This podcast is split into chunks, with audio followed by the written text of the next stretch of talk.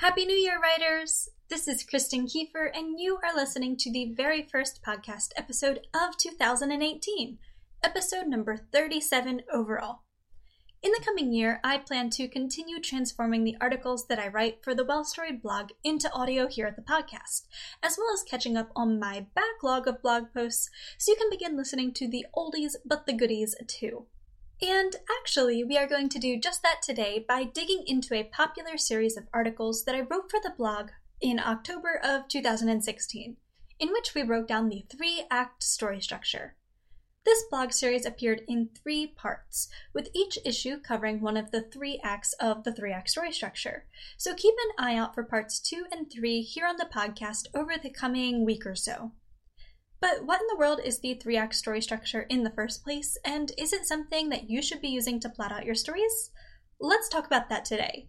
If you'd like to read along as you listen, you can check out the transcript for today's episode over at well-storied.com slash act 1. The first act, nailing your novel's opening chapters. Are you ready to discover the power of story structure?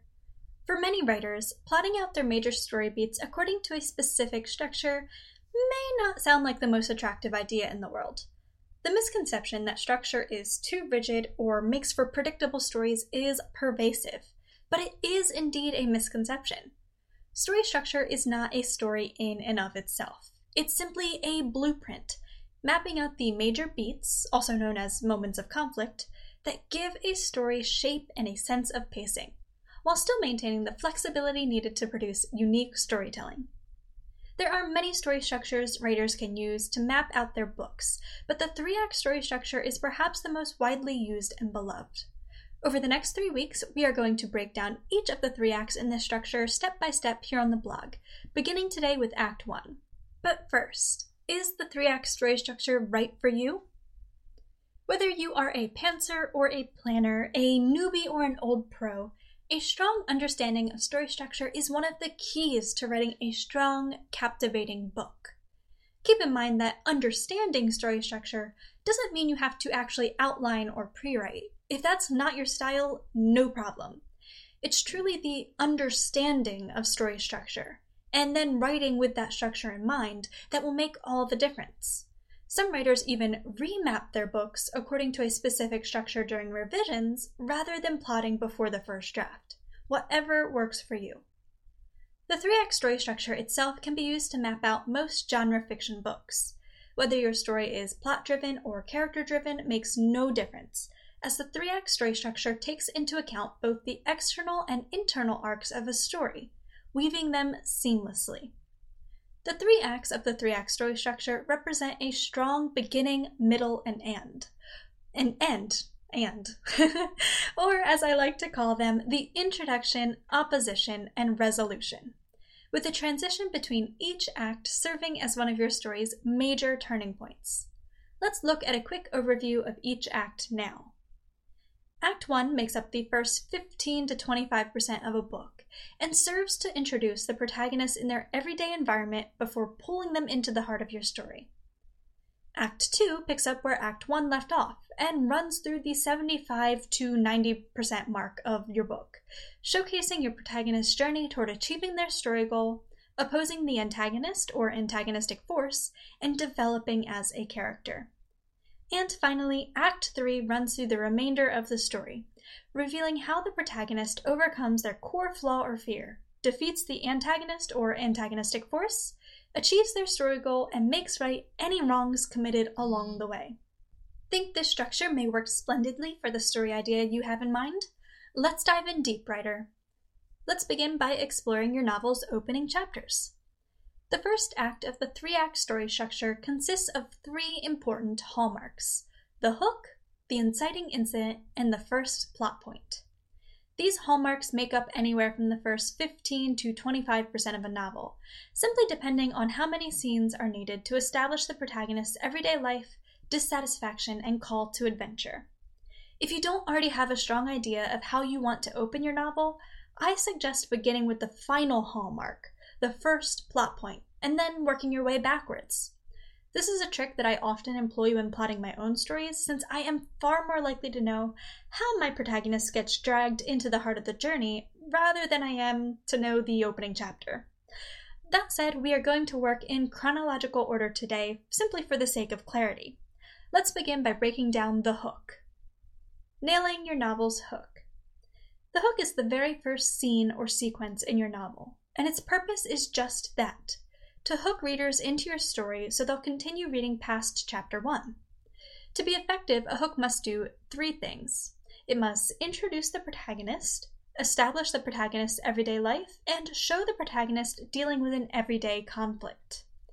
These three items give readers a strong understanding of not only who your protagonist is, but also what they're like, their personality, their shortcomings, their hopes and dreams, and so on. Meanwhile, by introducing an everyday conflict, something that shows the protagonist is not or will no longer be safe or satisfied in their everyday life, you kick off your novel's forward momentum. You let readers know that your protagonist's life cannot go on as is, that something needs to break, and soon. Ready to see the hook in action? Check out these popular examples. In The Hunger Games by Suzanne Collins, Katniss is introduced as a responsible, determined teenager who hunts illegally to feed her family, which suffers under the rule of the Capitol. In Pride and Prejudice by Jane Austen, readers meet Elizabeth, one of five daughters facing financial insecurity should they remain unmarried upon their father's death. In The Fault in Our Stars by John Green, Hazel is introduced as a teenaged cancer patient battling depression and her mother's insistence that she attend a cancer support group. Finding the inciting incident. The second hallmark of Act 1 is the inciting incident, the event that sets the story in motion. Something in the protagonist's world has changed, providing them with an opportunity to assuage their dissatisfaction or presenting them with new dangers they now must overcome.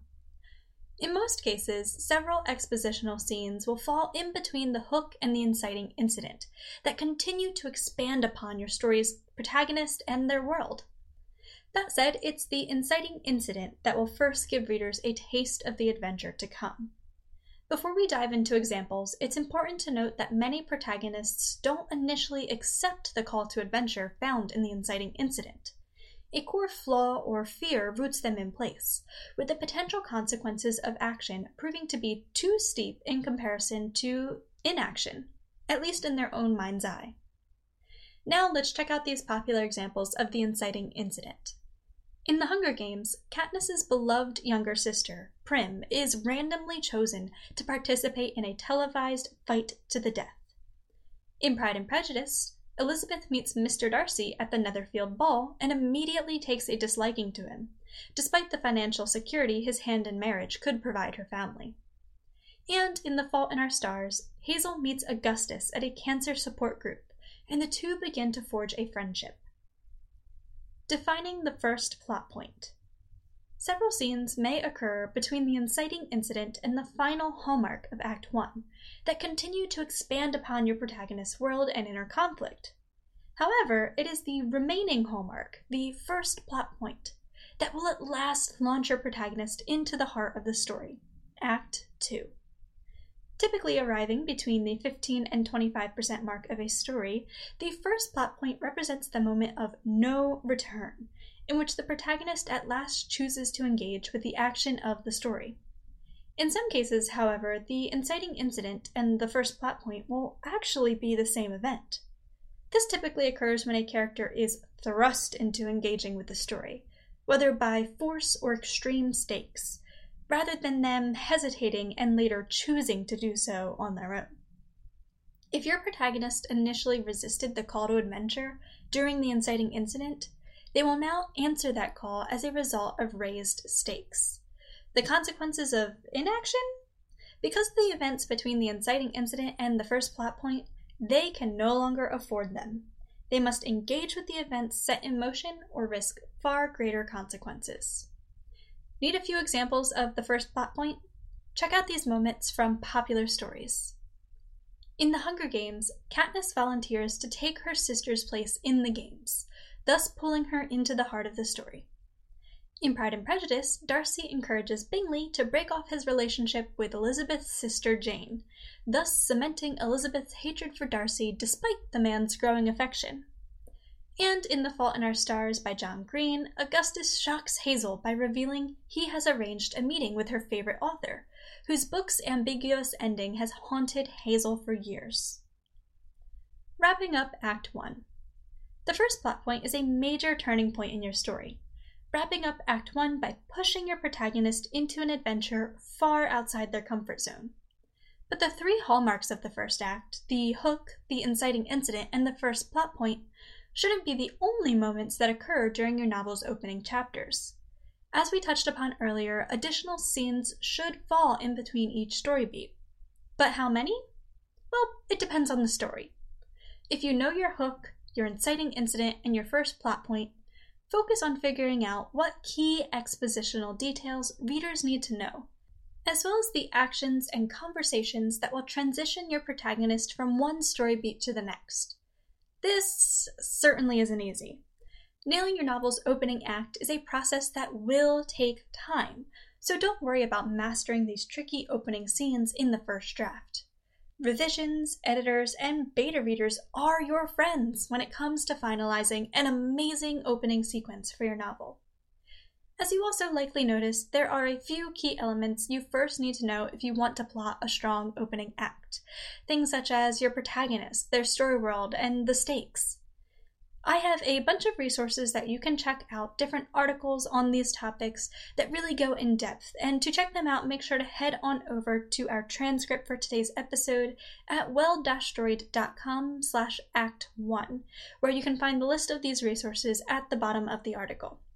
And once you have all of these elements worked out, make sure to come back to this breakdown anytime to work on mapping out your story's plot with style, structure, and ease.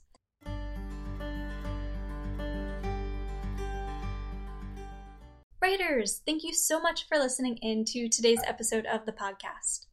As I mentioned at the top of the episode, I will be covering the second and third act of the three act story structure here on the podcast, so stay tuned for that over the coming week or so.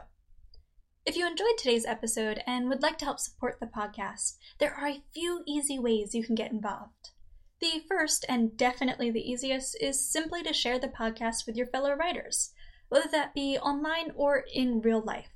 Word of mouth goes a long, long way toward helping the podcast grow. So if you're able to do that, that would be an awesome way towards helping the podcast thrive.